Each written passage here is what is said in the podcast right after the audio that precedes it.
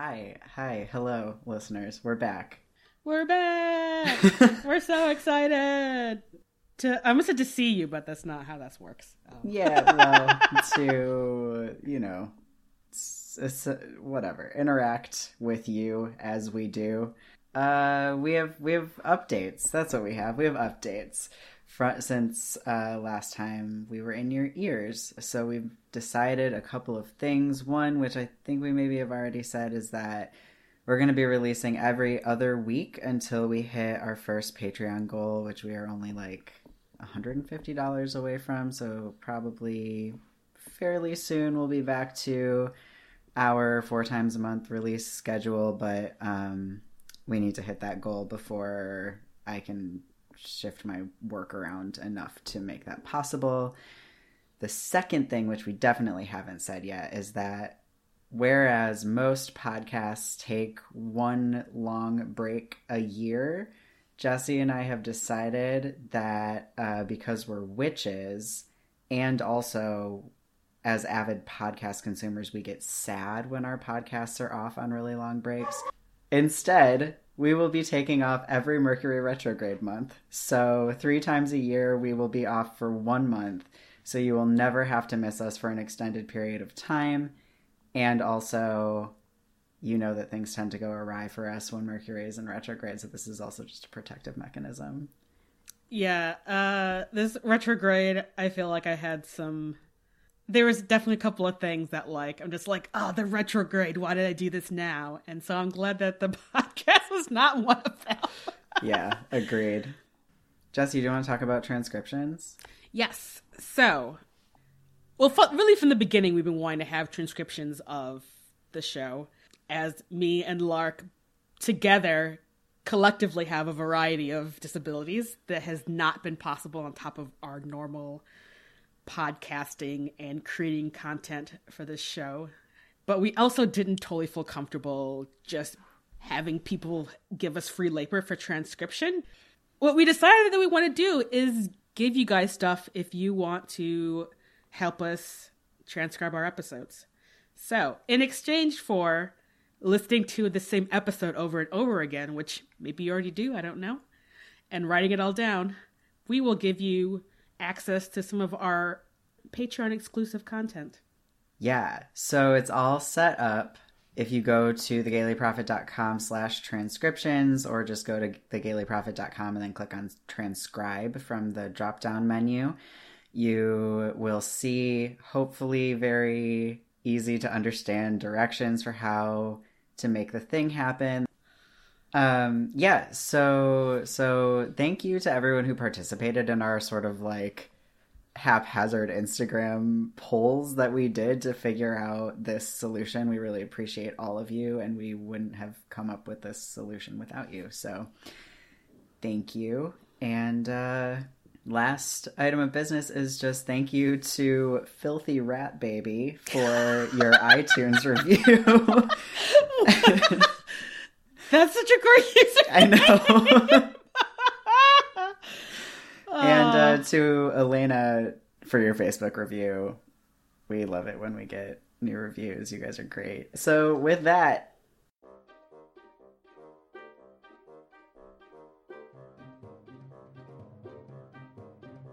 The Gayly Prophet operates under the assumption that you have read the books. If you haven't read the books, go and read them. They're wonderful. And then come back to us. Otherwise, you're going to be spoiled, and that's your choice in this world.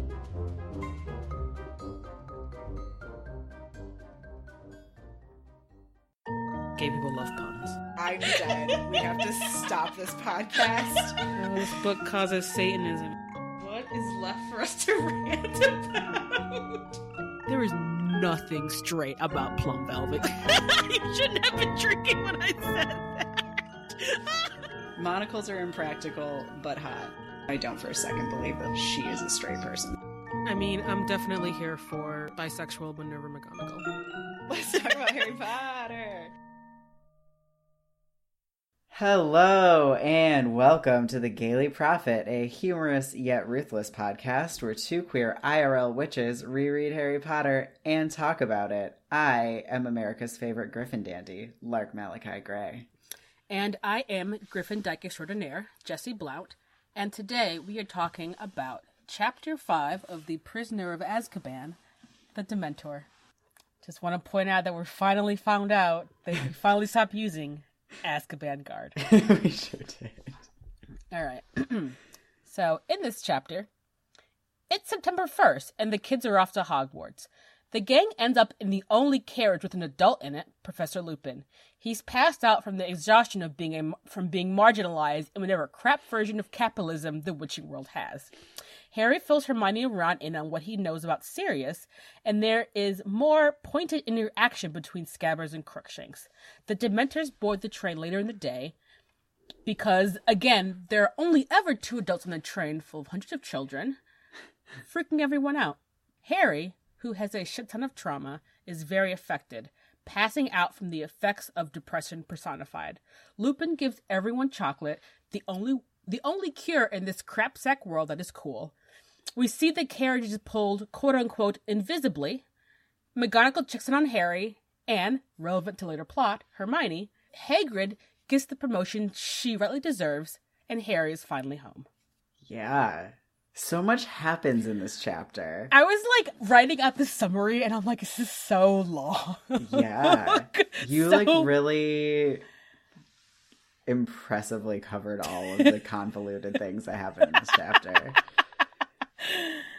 Yeah.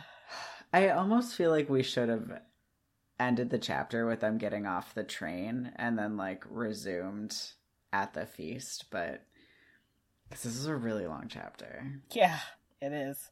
Yeah, I mean, so many things happen in this chapter. Mm-hmm. All right, well, we start this newspaper off with today's headlines. Ministry of Magic subjects hundreds of children to torture methods used on high security prison. No one cares. uh, just again, just again, again with the lack of adult supervision or oversight. Right? Uh, I have more about that because honestly, what the actual fuck? Of course, yes. but before that, we turn to the front page where we talk about all the things that don't belong in other sections of this newspaper.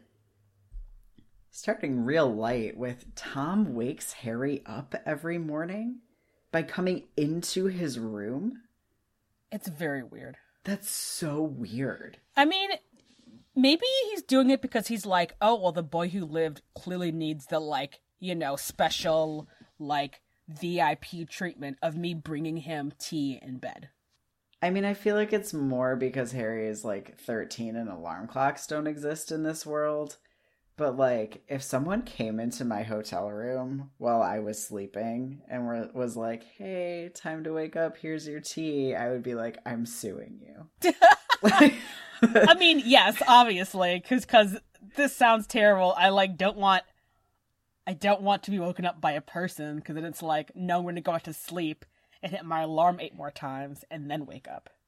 and like, I mean, not a stranger, obviously, but like, not someone who belongs in your room that you're paying for. You know, I it's know. just weird I, and confusing.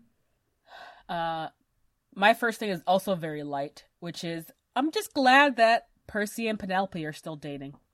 Yeah. That's my next thing too. Mine's a little different, which is uh Percy marching up to Penelope with his chest sticking out so that his badge is is showing because Percy's been a good boy and he's ready to be rewarded. Oh, yep, yep, yep. More shenanigans in the prefect's bathroom once all the young people go to bed. yeah. He's like, look what I did, mommy. Oh my god, yeah. Yes. It's your turn. Oh. Uh, so I sent you an email relevant to my next point. You did. I haven't opened it. You should your open it. instructions. Okay, so there's a scene in this chapter where Ron is like, you know, gestures to where uh Scabbers is. And it's Mhm. like he's in Ron's pocket and here and like Ron like points to his chest. hmm And I feel like it says he's wearing a sweatshirt. So you're thinking, oh, it's probably a hoodie. But it's like. But uh, the hoodie pockets are low. They're like really more around your waist. So I've sent you a photo of what I imagine Ron is wearing, which like is Kangaroo pouch. like a weird 80s sweatshirt with a zipper pocket. That is totally what he has scabbers in. That shirt is a hand me down from Bill, probably. Uh huh. This also super looks like this person's dick is in that hoodie pocket. Just for the record, listeners. I'll up. We'll post this photo on social so you can weigh in about. Is that a rat? Or are you just happy to see me?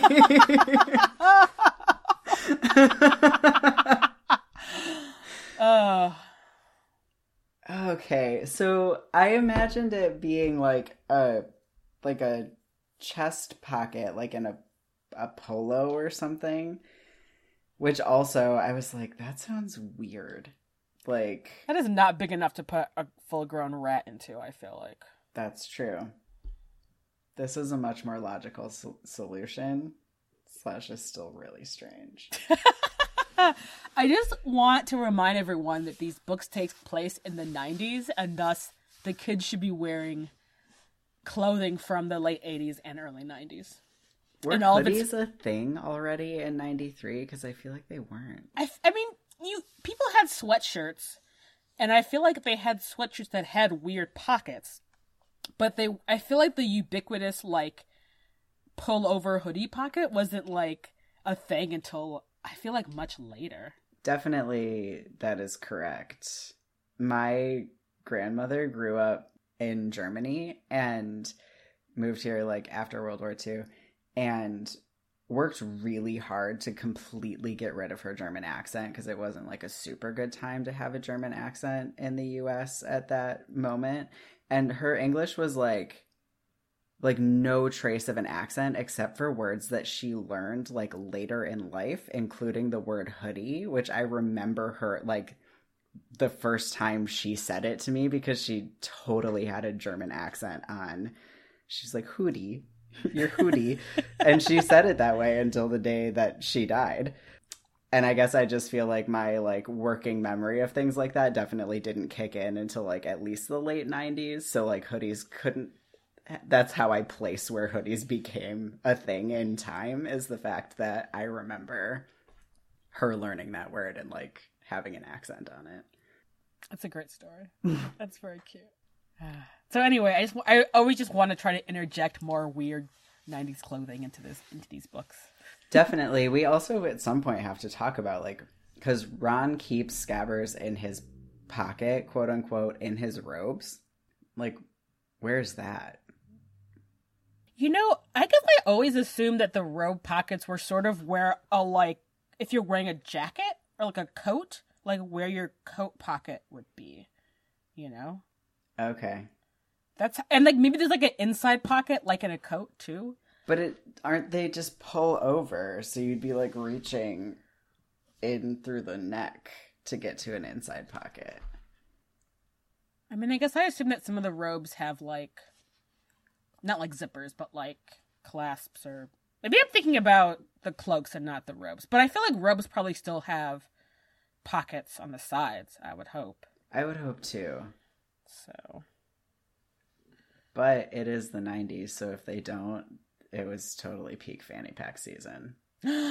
Oh my god, how many muggle children have fanny packs over their school robes? Oh, oh, I wish there was a passage about someone pulling a thing out of their fanny pack. Me Which- too. Must be called something different in the UK since I feel like fanny is like a slang for vagina. So maybe Ooh.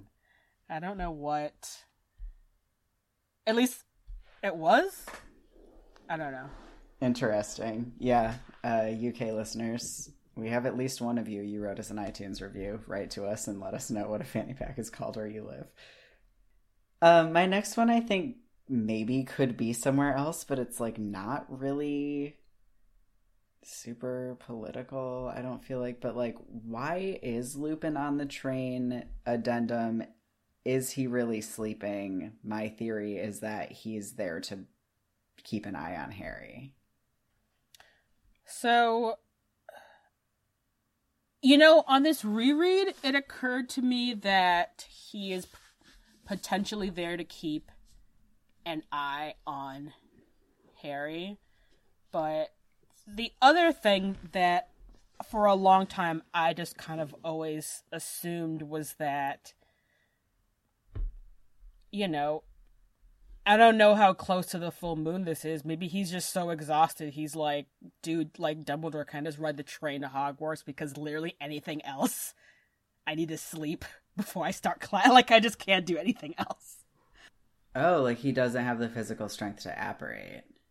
So, or like is too poor to like do whatever else thing you would need to do that wasn't being on the train full of children. You know? Fly a fucking broom. I would way rather ride a train full of children than fly a broom like hundreds of miles. I mean, yeah, you get to sleep on the train, even though there are a bunch of kids making all this noise. Yeah.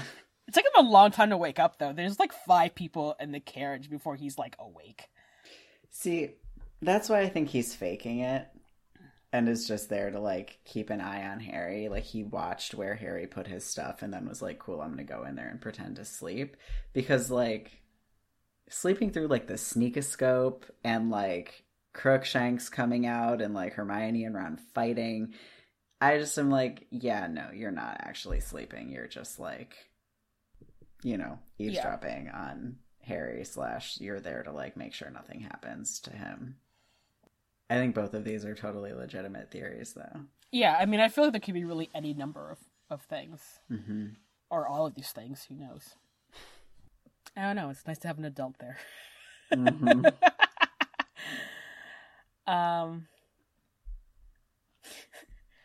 uh, my next front page is more about clothing. okay. I just want, I just want to emphasize that the witches that are driving the ministry cars are wearing emerald velvet suits, Mm-hmm. and I just love everything about that because nothing is subtle or incognito about that. If I saw a person on the street wearing an emerald velvet suit, I would assume that they were a witch. I feel like I would just assume that they were a queer, but some often those things are synonymous anyway. So Yeah, exactly.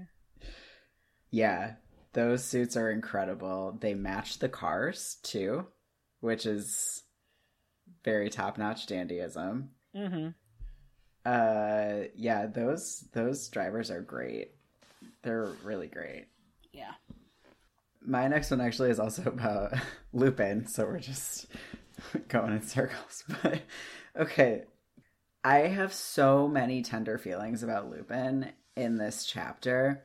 His suitcase, Jesse, his suitcase is super battered, and the letters on Professor RJ Lupin are peeling off, which means that for years he has been carrying around a suitcase that says that he's a professor because apparently he just really wanted to be a professor but he hasn't been a professor. Like he's just been like i don't know manifesting his dreams by like putting that on his suitcase which is so tender and makes my heart break but also makes the last advertisement from our last book where dumbledore is looking for a new person and is like just send me an owl and the job is yours like so tragic and tender because it makes me imagine Lupin being like fucking finally and like firing off an owl like the second he saw it being like I'm finally going to be a professor and like live my dreams.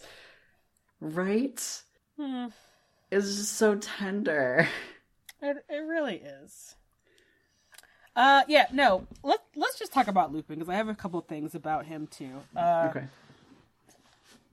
this is I feel like A plus character introduction. Mhm. Cuz like we get that he's like very kind, very competent, also incredibly poor.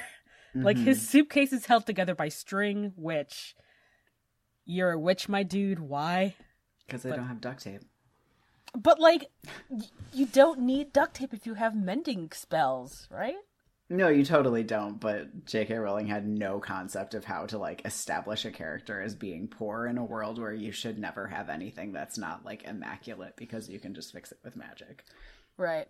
Um, I also want to say that Lupin's exhaustion and poverty is like hashtag mood. I was like, what a millennial you are, Lupin.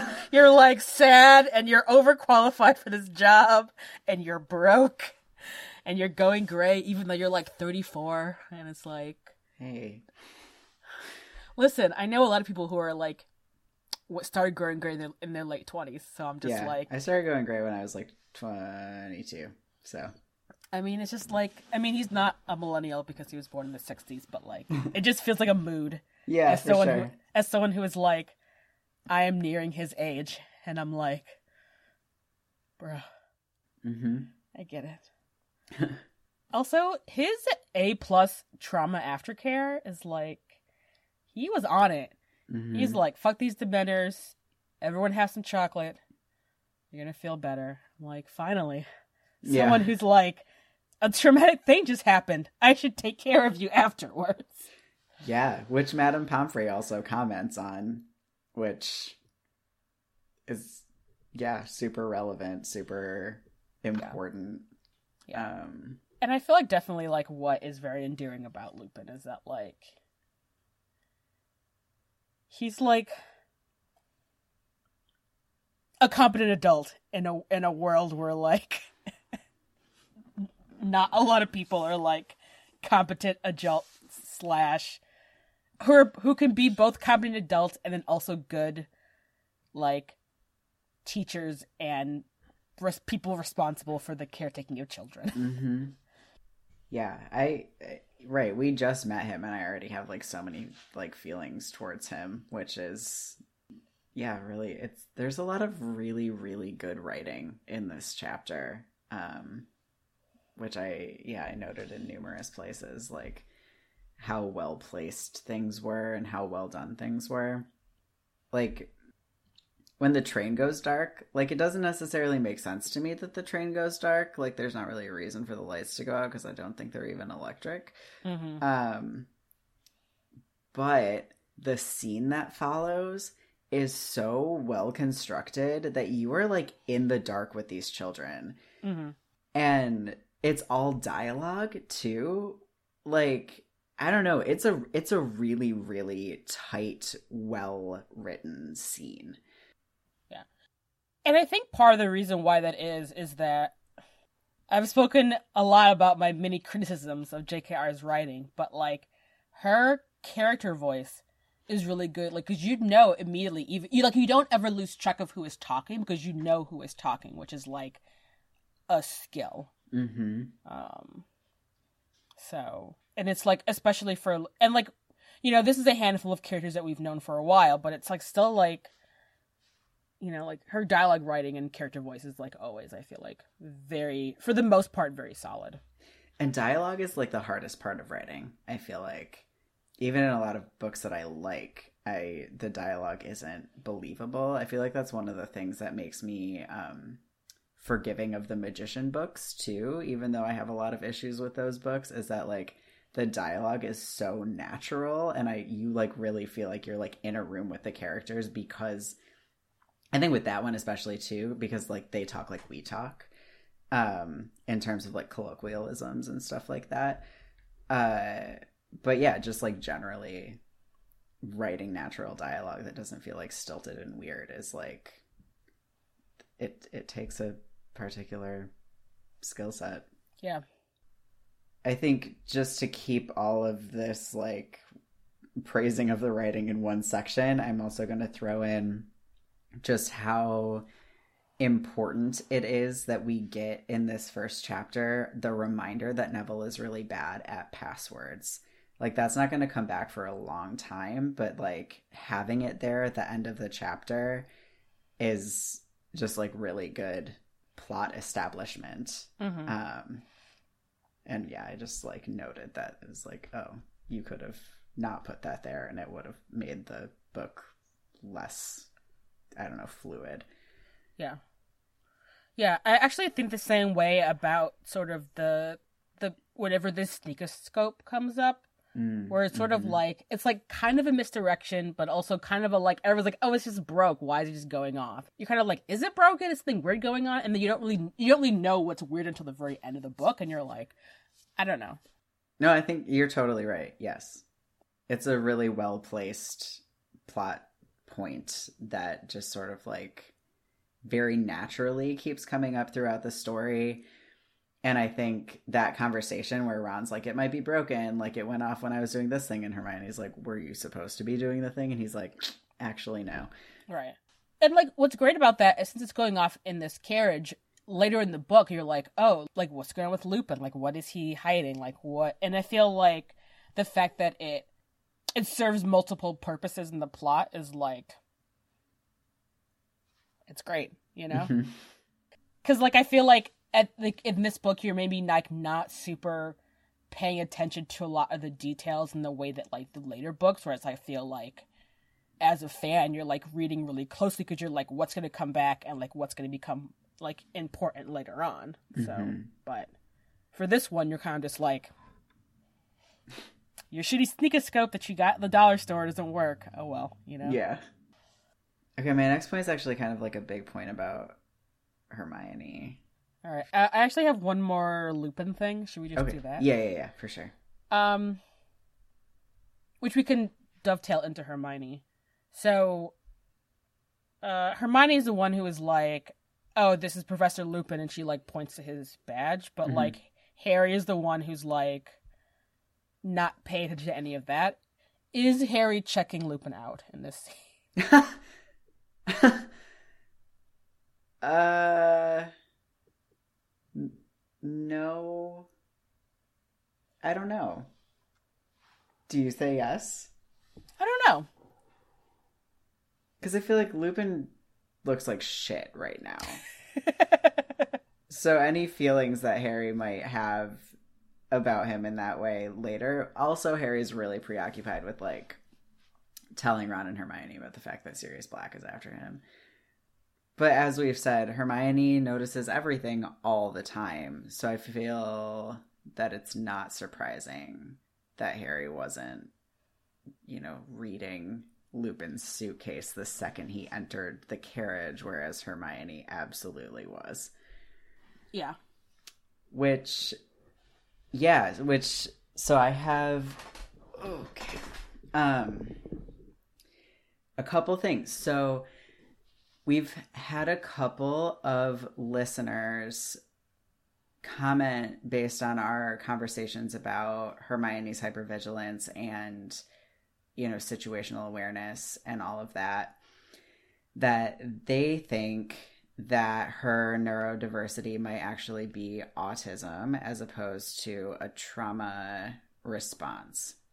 And looking at this chapter from that framework, Hermione's response where the train stops and they don't know why, and she's like, I'm gonna go ask the conductor. Plus her just like single focus on why Hogsmeade is interesting based on its history and buildings, whereas Ron's like candy. Plus the fact that she doesn't get impacted by the Dementors the way that she should if she was growing up in an abusive situation makes me think that our listeners are correct. Also, I think I just want to think that because that's a nice thing about Hermione, whereas like her growing up in an abusive household is a very sad thing. And I would much prefer to read a positive thing into these traits of hers than assume that she has a shitty home life. So, Yeah, I mean, I'm into this.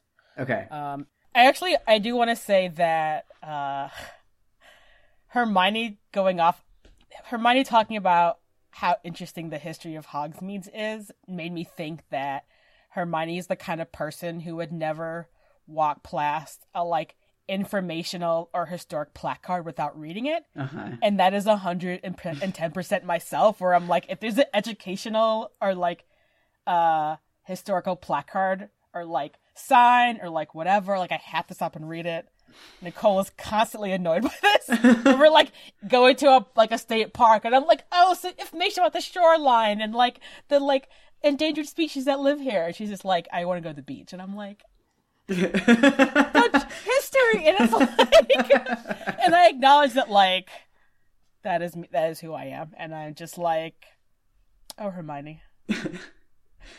I mean, I I think that's a good. I think that's a nice trait to have. I remember when I was a kid and we would go to zoos or honestly anything educational or whatever, I would bring a notebook with me and I would want to uh, copy down 100% of the information that was on all of the signs.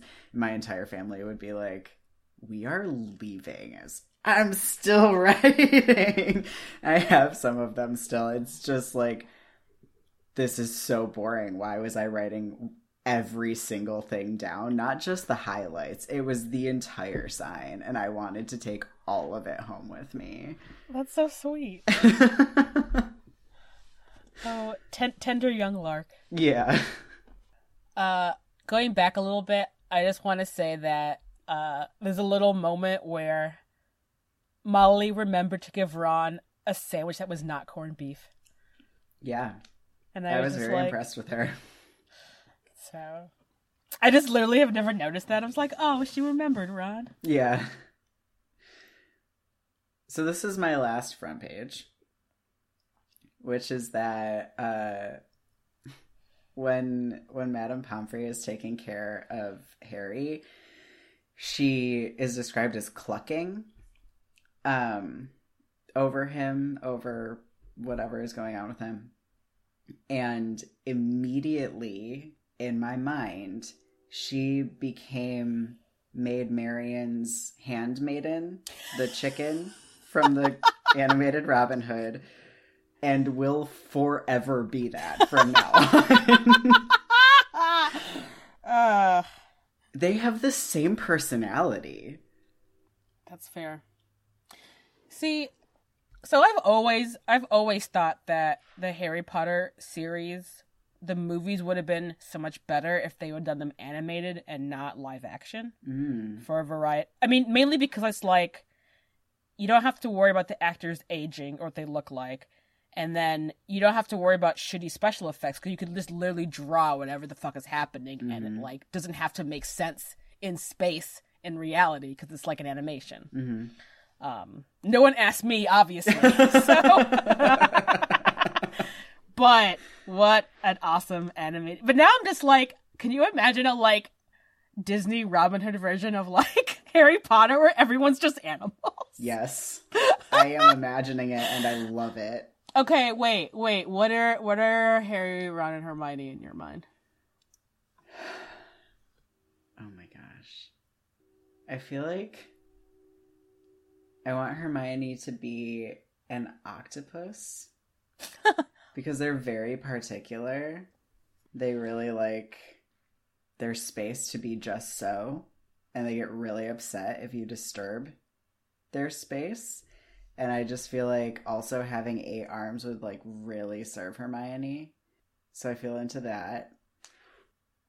Maybe we'll come back to this. Yeah. Do you have any?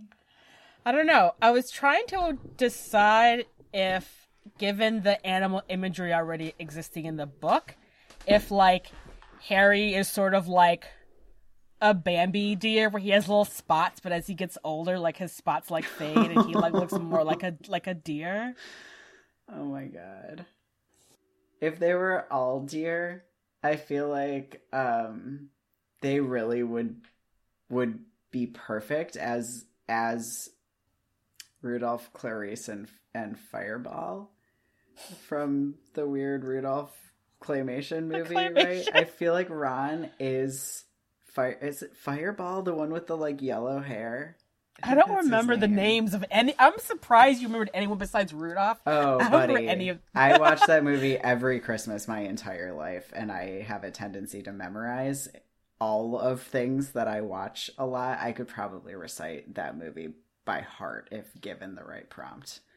That's so funny. I've also watched it so many Christmases, and I feel like I don't remember anyone's name or much of the dialogue, which is very strange because it's so weird and relevant to my interests. But like, I don't know. Anyway, Maybe for Patreon content, I will just recite that movie by heart to you one day.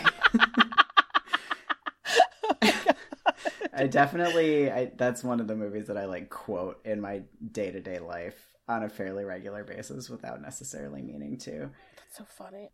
That was my last front page. It took us way way into the weeds. but, you know, we like it here in the weeds, so Uh, so I have two more things. Uh, one is a thing that Hermione mentions, which is Dervish and Bangs, which has magical instruments. And I just wanted to know more about that. Why they never go there? I mean, I'm like, I don't know. Do you think That it means cool. instruments like musician instruments or instruments like magical like I don't know, telescopes and I yeah, I assume like telescopes and sneakoscopes and other Okay. scopes. I also Um, is I have always said bangs, but I feel like I've heard someone else say like bangies cuz there's an e.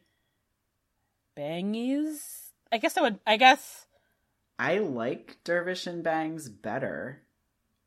Can we say it that way even if it's not Sure. you're supposed to say I think it? I think this is literally the only time it comes up. So yeah.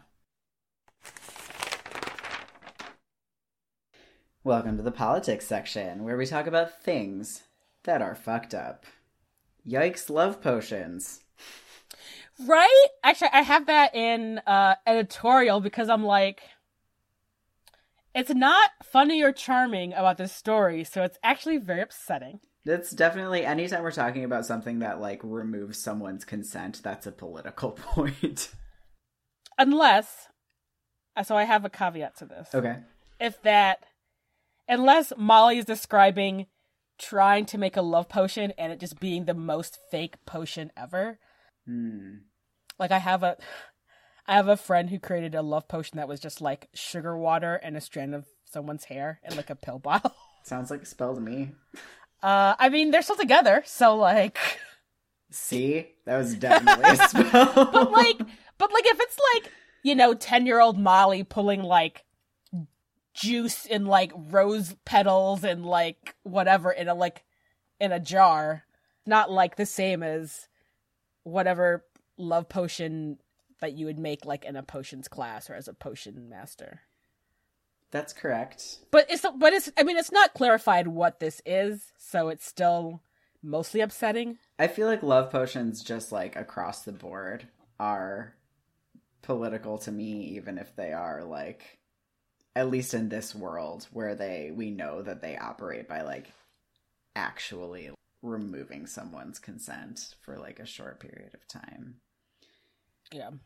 Although I really do like your imagine imagined space of Molly as a small child like creating a love potion. I think that's what I want to be because they're laughing and not talking about actual love potions, which are again terrible. Mm-hmm. Also, she's been with Arthur since they were in school, so I don't know who would she have been Yeah. using it on. Yeah.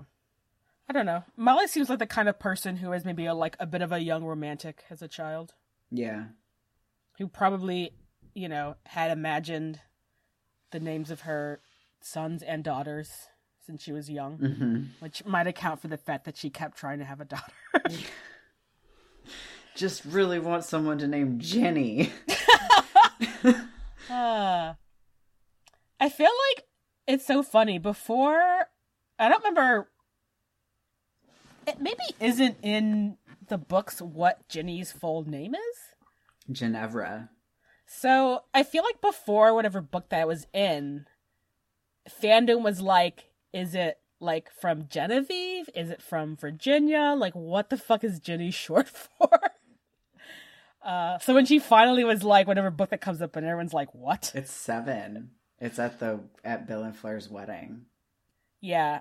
I mean, I was in uh Harry Potter internet fandoms from like book four on. So Mhm. there's a lot it's a lot of time for people to be like, what the fuck Yeah. is going on? uh, anyway, yes, love potions are roofies. Yep. So therefore, in politics. Yes. So, my first thing is Ron makes a distinction that Sirius was a high security prisoner. hmm Are there low security prisoners at Azkaban?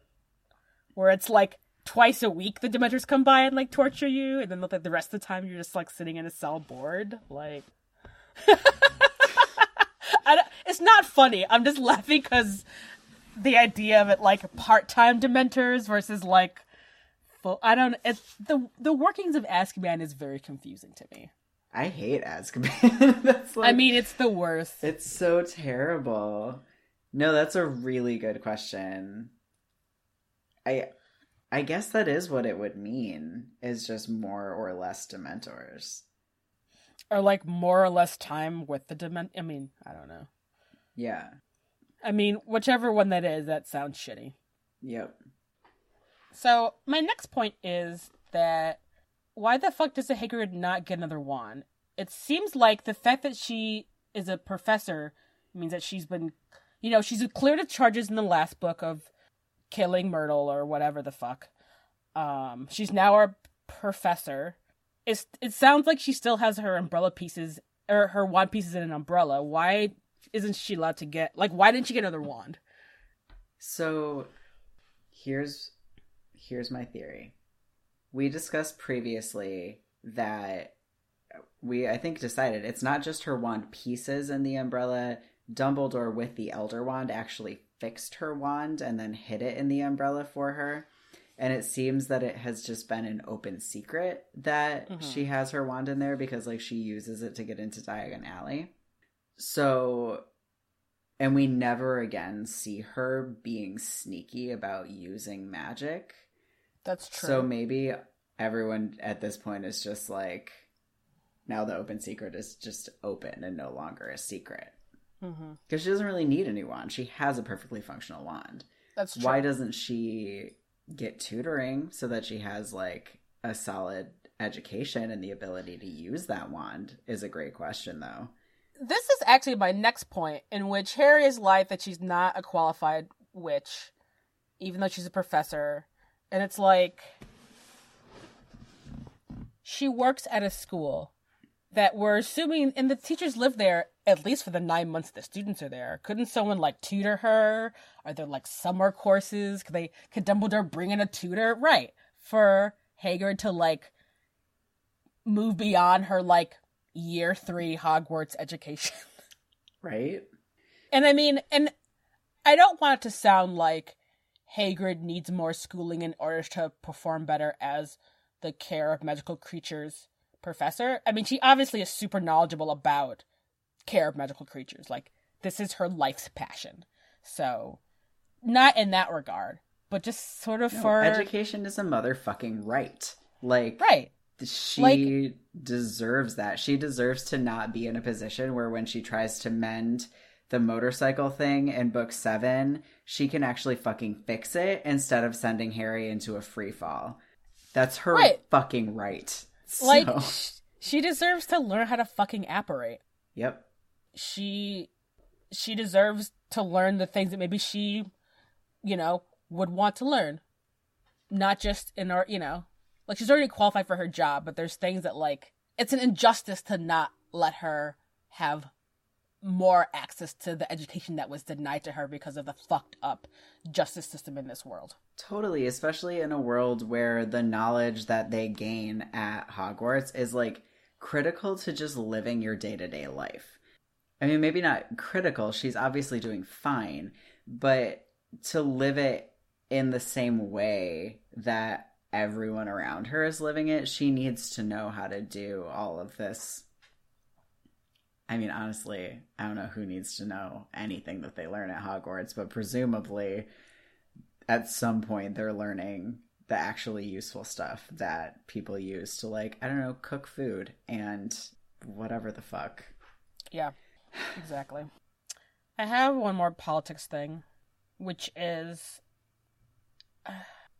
there are a lot of times when, as we mentioned before, that Harry doesn't act like a child who's lived under as much abuse as he has. Mm-hmm.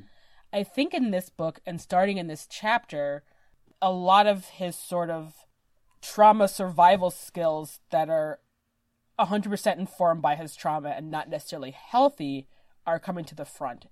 And I mean specifically about Harry's fear of being weak or being perceived as weak, and Harry wanting to keep his feelings close to the chest and not wanting anyone to sort of like take care of him in this way that he feels is unwarranted. He's like, uh, Madame Pomfrey, don't make a fuss about me. And it's like, my dude, horrible nightmare creatures dredged up the literal worst moment of your life, and of course you fainted. Let someone take care of you. yeah, no, I mean it it is it is a very accurate portrayal of a child who was never given the space to have his feelings or be wounded or be sad and have that be something that was recognized or validated. Because that's i mean that's like terrifyingly vulnerable to acknowledge that you need to be taken care of even when everyone around you can obviously see that you need to be taken care of. Right. And especially for a thing that's not like a physical thing but like an emotional and mental thing. Mm-hmm. almost like harry has absorbed uh the ways that people uh, stigmatize mental health issues. Yes. uh, Harry, it's okay. Eat eat some more chocolate. Yeah. God, what if chocolate actually worked that way? Oh my god, that like the fact that chocolate works like that in the witching world is maybe the only c- cool and like enviable medical cure that I think we ever come across. Yeah, I agree. Like if I could just eat a like a bar of chocolate and like feel like my anxiety and depression sort of ebb away and a warm feeling come over me. I mean, I do eat co- chocolate pretty constantly, but it would be like I mean, chocolate does somewhat have that effect. Has a lot of magnesium in it, which is very soothing for your body. Re- releases muscle tension, you know. That's great. However, that kind of trauma, it's chocolate's not not a strong enough antidote. yeah. Yeah. I mean, you know, take a lot of medication to feel what chocolate does for Harry in this chapter. Yeah, totally. Go to the pharmacy. Can I just get like two chocolate bars? this isn't a Oh, yeah. this isn't a classy substance. You're not gonna uh, limit my uh, dosage for this chocolate bar. Okay, thanks. Um, so I actually want to piggyback on that with something that I had in editorials, but I actually am really curious. Uh, not curious. I think I think that it's just incorrect that the worst thing that Harry can remember is this like very confusing memory from when he was two, where he like honestly didn't have the brain capacity or one to like understand what had happened and I get that it's sort of recreating the memory in a way that is inauthentic, but Harry's life has been super fucked up, and I feel like the Dementors would bring up his abuse at the Dursleys much more vividly and aggressively than his parents' deaths. You know, I guess I don't know. I guess it's like I don't know how much living through or witnessing a traumatic event when you're like one or two, like how that affects you later on enough to know. I mean, like, I I feel like he just he just didn't have the mental capacity to process what he had seen at one mm, or even like what death meant or means at that age. So like the trauma of being taken away from his caregivers and put into a horrible situation that probably would have lasting effects but again not effects that he would necessarily like remember in terms of detail like i feel like dementors bring up detailed traumatic experiences and his like vivid trauma triggers would be abuse situations and not you know it might bring up something like a vague memory of like fear and crying while he was in a destroyed house in the cold for like 12 hours after that happened but not that actual moment i just feel like as horrible as that is that like worse things have happened to harry in terms of what he could actually cognitively process and absorb That makes sense. That does make sense. And I guess that would also be a good explanation for maybe one of the most infamous corrections of this book, which is why Harry does not see the Thestrals pulling the carriage. Mm. Would be if he just hasn't, he like hasn't, like he just didn't have the capacity to like process like what had happened. So like therefore he like he can't see the Thestrals because like, you know, Mhm. his mother's death, even though while he was in the room, like it wasn't a thing that like processed with him enough to trigger whatever mechanism goes from, you know, seeing Thestrals to not seeing Thestrals. Mhm. Or whatever, whatever, whatever. yeah that's totally true although he did murder quirrell in book one He blacked out before you're right hmm he died. Hey, did we just just solve the biggest correction in all of Harry Potter in this podcast that's bent on creating and finding every plot hole in the books? Someone give us an award.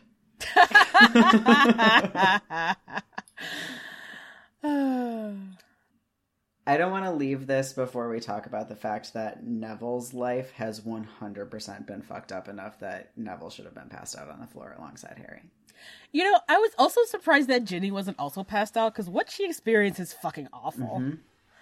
So, yeah, there should have been so many more passed out kids. So many more. And I feel confident that there were more, like in the train generally, but there was no teacher there to send a hyperspeed owl ahead to the school. I know, like poor Luna. Oh, yeah. Who did, in fact, watch her mother die at an age where she could process it. Yeah. Oh, God.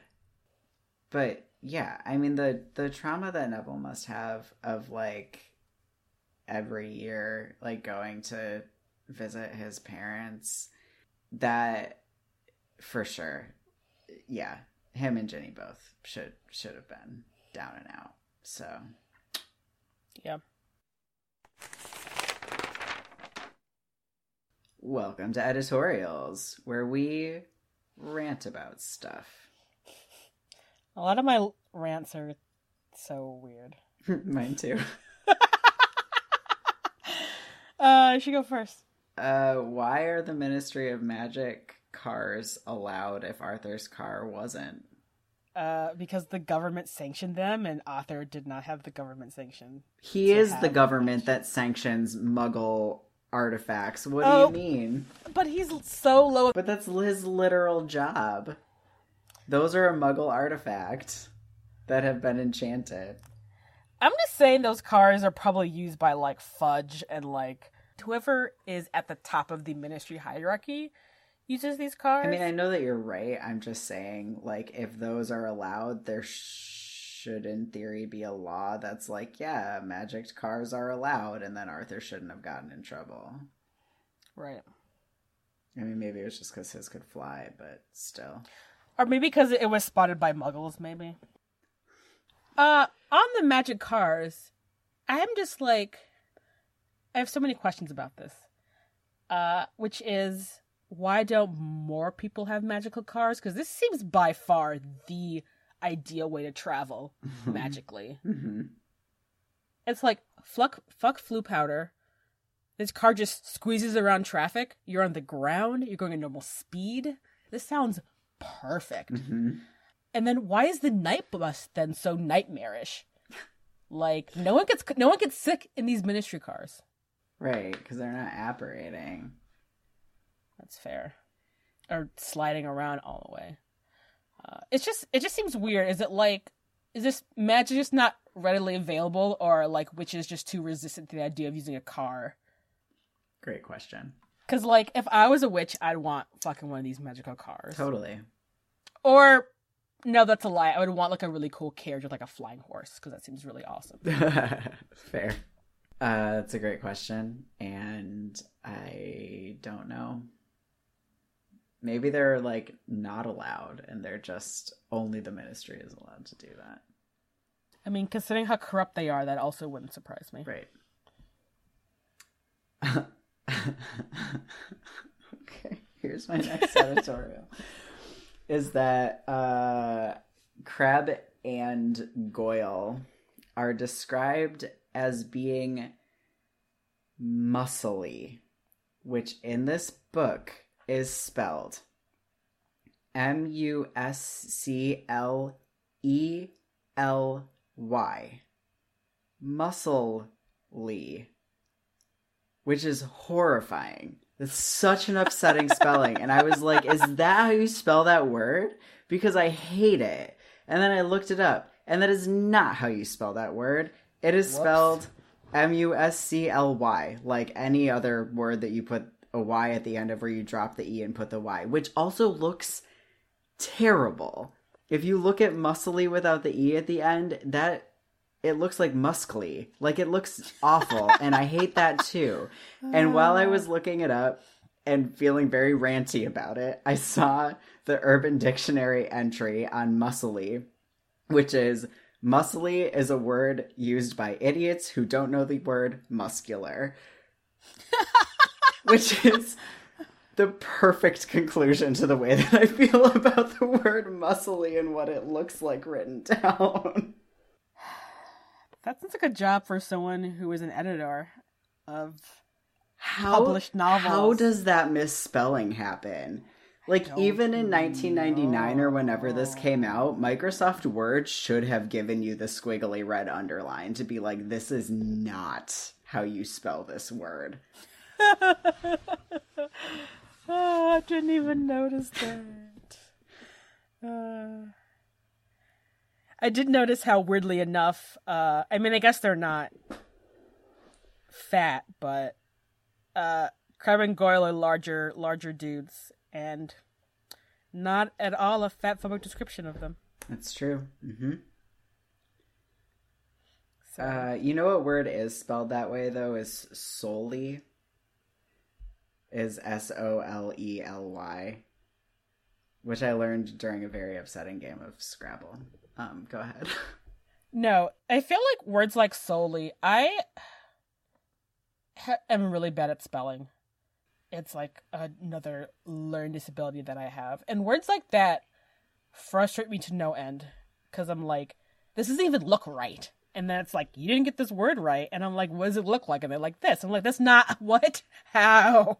I feel like solely is one of those words where you try 75 times to spell it based on what it sounds like, and no matter how you spell it, you like left click on it, and the computer's like, I don't have a correction for you. I don't know what word you're trying to spell. And you're like, fuck you, computer. What's the use of you? I hate you. English language, the English language is such a tr- dumpster fire of ridiculousness. I feel like I just feel bad for anyone learning it as a second language or a first language because it's just the worst. It's just full of caveats in a way that other languages aren't. Uh, I know. Ugh. Uh. All right. My next editor- editorial is that obviously because plot reasons, but I think Arthur should have told Harry why he shouldn't go looking for Sirius, as opposed to being like, "Promise me you won't go looking for him," and it's like, why? Why would I do that? Right. Oh, you know, trade your parents. Uh, that thing happened. No matter what you hear, don't go after him. Like, but what would I hear? now I need to look into this. Yeah. Also, look at Harry's track record, my dude. Like, Yeah, I feel like you're. Yeah, you're right. I wonder. Do you think Arthur would have told him if they'd had a moment longer. Maybe. I think he maybe would have danced around it a little bit more, but maybe would have given him slightly more than just don't go looking for this dude. Hmm. Yeah, I feel like yeah, he was like, "Fuck, we're out of time." Mm-hmm. I don't know what kind of editorial this is. It just says, "Yikes, the Dementors." Why are they on the train? Who let them on the train? Right.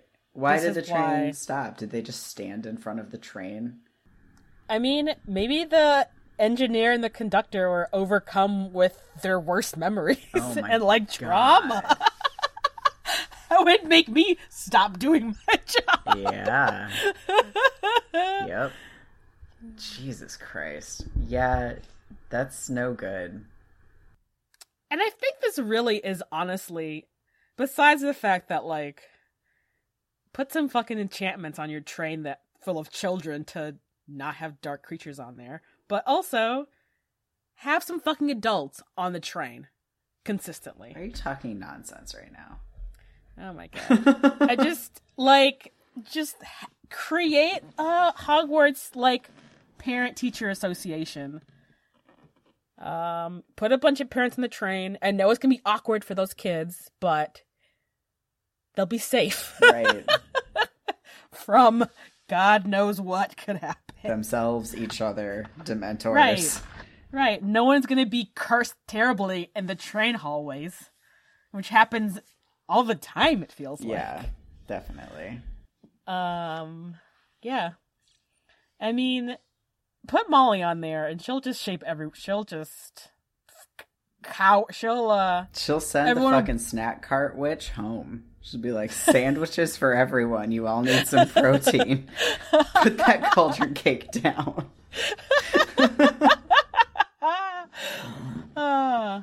Molly could get together with some other parents to make uh actually actual food for the students for their like eight hour, ten hour train ride, however the fuck long it is. So long.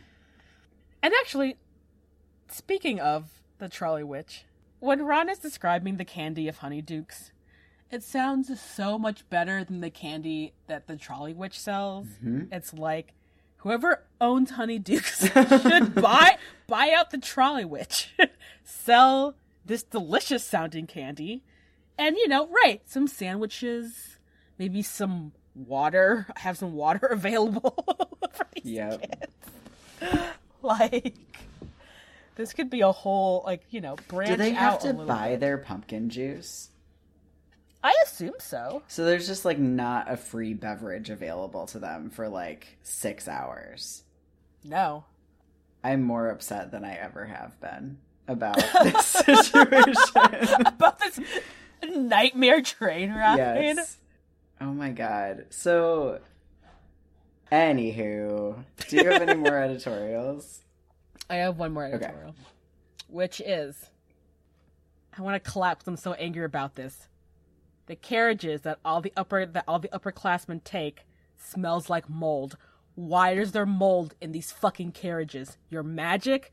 Everyone's gonna get fucking sick. If you have allergies or asthma, it smells like mold and straw, is what Harry said. What? What? What? Yes! What? Where? Seriously! what? Where is this? What are you Okay. talking about? Harry gets on he gets he gets into he gets on the carriage with the with his friends. I don't know what page this is because my ebook is just like sure. like they see Hagrid and wave at her. And there's a Oh, hundred they're stage getting coaches. off. Yeah, they get off the train and they're gonna get on the stage coaches. And Harry's describing them being pulled by invisible horses. In the next paragraph, says that they smelled faintly of mold and straw. Holy shit! Why? What exactly? Like black mold kills people. Like, is no one clean? Have these never been cleaned in like hundreds of years? Are they just stored behind, like in a shed outside? Like, oh, so you're magic, magic the mold away, make them waterproof. Like, they shouldn't smell. They should smell like fucking lavender and roses. They shouldn't smell like mold. That is super true. That is so fucked up. I am so allergic to mold, you guys. It's terrible. I am mildly allergic allergic to mold, but I have a lot of upper respiratory. I have asthma and then also a lot of allergies. So I'm like, I don't want to be around mold. Uh, also, that's not healthy No. for anyone. Let alone if you're you have fucking allergies. Like, what the shit? That is so upsetting. I'm so upset. Right? Why? It's almost Why? stated as if it's comforting. The carriage smelled faintly of mold and straw. Harry felt better since the chocolate. That's not comforting. That's terrible. Right. Even if it smelled like dusty or like I don't know, whatever like old rooms smell like or like old furniture, like that's fine. But like mold isn't a comforting smell. That is a smell that means that they're in your lungs. that's not good. Right. It's like you're about to be so fucking itchy. It's very upsetting why why are these not cleaned. I'm sad now. Why didn't you leave me to my reading too fast piece?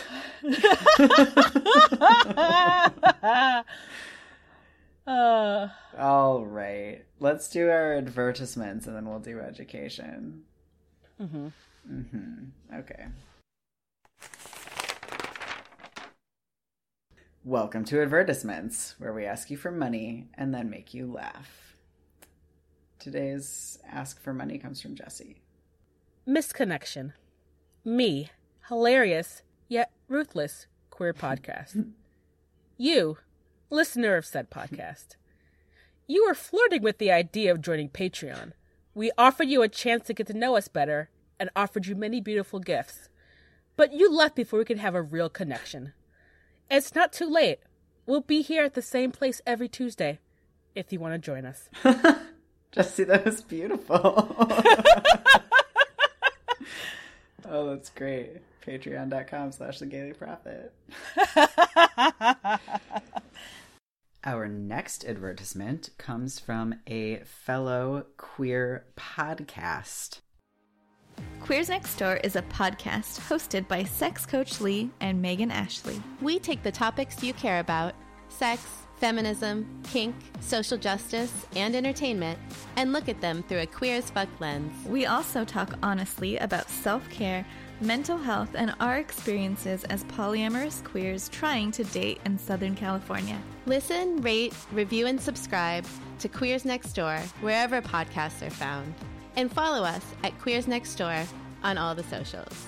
Cheers, queers! Next up, ISO, a sweet young thing. Sorry, Jesse. I'm really glad I didn't spit water on my Didn't mean to keyboard. spit take you.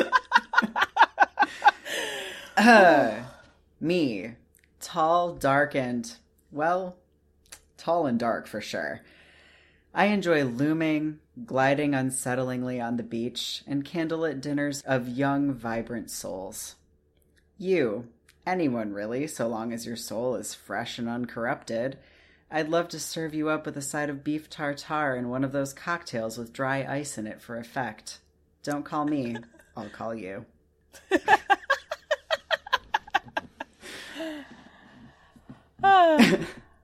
it's took.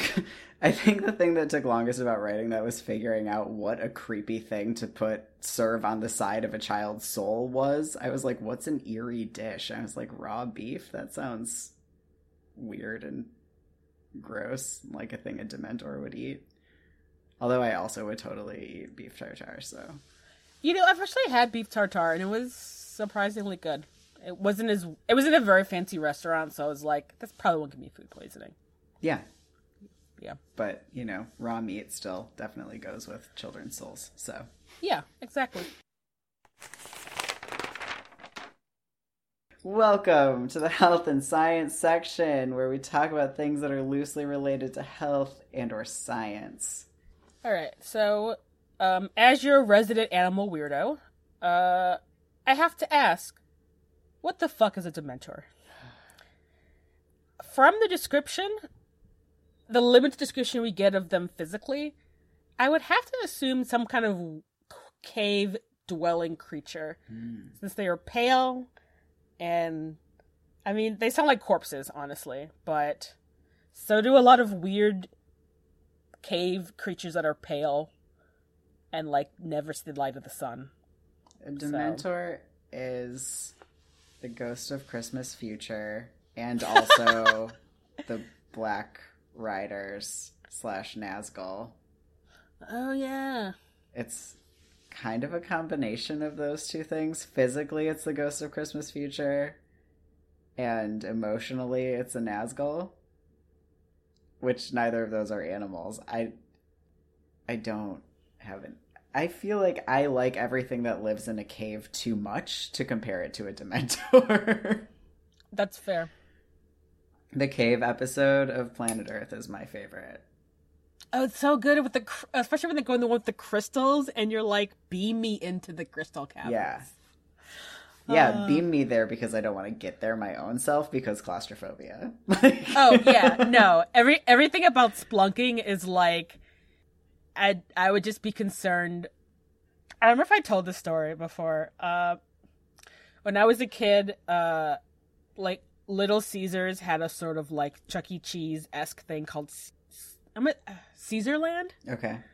So like you know, there's like bouncy things and like slides and ball pits, and I Isn't more distinctly re- McDonald's esque than Chuck E. Cheese esque.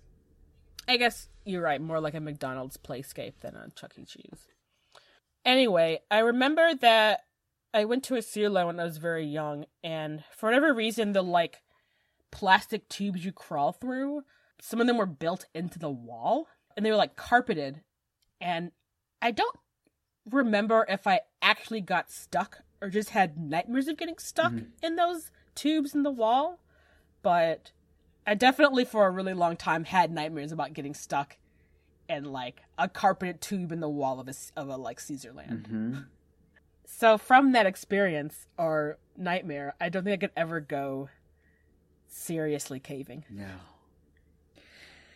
I when I watched the cave episode of Planet Earth, the one where they're like scuba diving in a cave and they're like this is a very tight squeeze and if you puncture your aqua lung thingamajigger scuba tank, you will 100% die and you have to swim backwards to get out of here like I have to like leave the room while they talk about that. And I want to see the part where they get to the room where the salt water and the fresh water sit on top of each other and it's fucking incredible. And I'm so glad they went there, but like the process of them getting there makes me feel like I'm dying and I'm not even there.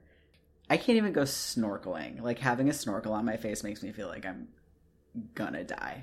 I'm like, this is not how breathing is supposed to feel. I can't do this. I have to take this off my face. Yeah. So, Yeah. well met, fellow claustrophobe.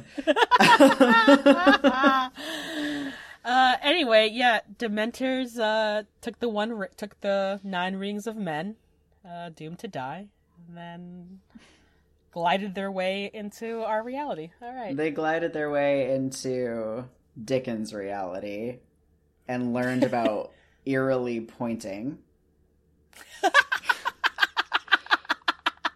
right? I Uh, I yeah. don't know. I've only seen like the one a Christmas. Well, I take that back. I've seen the Disney A Christmas Carol, and then I've seen like the the one with the like pretty famous one with people in it that I can't think of the names of, but it's like Patrick Stewart. British and whatever. But Yeah. the the one where the Ghost of Christmas Future is literally just like a hooded thing with long ass fingers, and it's like the only sound it makes is like a creepy screechy noise. That one. So they went and practiced some there, and then they like slid into Harry Potter. I just they're one hundred percent magical and not animals. They're just nightmare beings. Maybe uh, the entirety of a Christmas Carol is just uh, Ebenezer Scrooge encountering a Dementor, Yeah. and it's all just a Dementor fueled like nightmare dream, in which he realizes what a greedy capitalist piece of shit he is, and is like, "Fuck it." You know what? That actually makes perfect sense. so, you know, someone write us a crossover fanfic, please. You know, I actually love the story of a Christmas Carol. I can't promise that I'll write that fan fiction, but maybe we can add it to our uh, Queebler list. That is another movie that I could probably like quote from beginning to end because I like don't like Christmas movies because Christmas is not a holiday that I like, but I love a Christmas Carol. yeah, it's good. It has a good moral. I mean, any movie where a rich dude realizes the error of his ways and is like giving all my money away. You know what's a really good version of a Christmas Carol is the Doctor Who version. yes, So good. it is very good. Uh, I forgot how good that one is. Uh, all right. Education. Yes. This has been like one of the least focused episodes we've had in a really long time. it's been kind of fun. It's though, been really actually. good. Yeah. Uh, I'm having, I'm having a great time. Welcome to the education section where we talk about this goddamn school. Got so many things about this goddamn school. Oh, good, because I used up one of them in the front page and I only have one left. So you go first. Uh, I have like two of them, I guess. Uh, which I talked a little bit about earlier, but uh, just fucking get a PTA to get some adults in this goddamn train. Yeah. Malfoy didn't bully fucking anyone, and you know why? Because there was an adult there. Mm-hmm. Literal results happen. yeah. All right, but I do have one, one more thing. So Okay. I guess you should. Oh my! I think our might be the same. It's about Hagrid's job. Uh, I don't think they're gonna be the same, but let's let's talk about Hagrid. I don't really have anything solid. It just says Hagrid in all caps. I'm really happy that she got this job. It's her reaction is very sweet. This is not about this goddamn school necessarily. It's just about the fact that like something happened in education and I really like it and I wanted to put things other than the front page because my front page was so long. Yeah. so No, I mean, while Hagrid sometimes isn't a very great caretaker of children, despite the fact that her heart's in the right place, she's probably the most qualified to do this to teach care of magical creatures. Mostly qualified. I mean, I'm not saying that she's not qualified. I'm just saying that like I feel like Grubbly Plank comes in and is like so much more qualified than Hagrid. Which this actually leads me to my actual education point, where Hagrid's heart and her desire to be an educator is in the right place. But do you know what would be a much better job for her? Which would be a summer camp counselor at a camp for witches who love magical creatures. yeah, so good. Like an even like an extracurricular. Yeah, totally. Because she she's not necessarily like that great at lesson planning or like all of the kinds of magical creatures. She has a, strong bias. That would be so much better. Right, because I mean, even Harry and Hermione and Ron, who love Hagrid dearly, just don't care slash are freaked out by the dangerous creatures that she loves. But like, there's got to be like eight kids at Hogwarts who are like really enthusiastic about hippogriffs and dragons and things that could murder you. hmm And like, those kids are having time of their lives. Everyone else is like, oh god. Yeah. Please teach us about bowtruckles. oh, look at that! Nifflers are adorable, and they get us gold, and they're not gonna have a. They don't have poisonous stingers, Right? which they look kind of like platypus, so they probably should have poisonous stingers. But, That's true. but yeah, I wish that there is a like witching summer camp for Hagrid to teach at. Yeah, that'd be super incredible. Also, the outfit of like you know like the plaid shorts and the like t-shirt and like the bandana around her neck is like such a good Hagrid aesthetic. I feel like. It really is. Thank you for listening to this episode of the Gayly Prophet. You should uh you should tell your friends about our podcast. The more people who listen to us, the better we feel. the more we are validated. And and the more people you, dear listener, have to nerd out about our podcast with. Exactly. As you can tell, the best part about Harry Potter is talking about it with other people. Yeah. Uh, so let them know about this awesome podcast you listen to all the time. You should also rate, give us five stars on iTunes or Stitcher or wherever else you're listening to this podcast app. Uh, reread every review as we get them and text each other about how great they are because it really does warm our hearts uh, how much you guys love this podcast. So you should tell us because we can't see your faces when you listen to the podcast. so we don't we don't know how much you love it unless you review us. Um, uh, you can also buy our merch. We have very adorable merch. You know, we're coming into the holiday season. Buy someone a Gayly Prophet T-shirt. Your Harry Potter friends that you're listening to the podcast with would I'm sure appreciate a sticker or a mug or a T-shirt. Yes, indeed. You can find me between episodes on my website, larkmalakai.com, which is L A R K M A L A K A I.com, or on Instagram at larkmalakai or at radical healer. Yeah, you can also uh, book Lark for a tarot reading for the upcoming holiday season. A- ask ask for that on your uh, holiday gift list. Thanks, Jesse.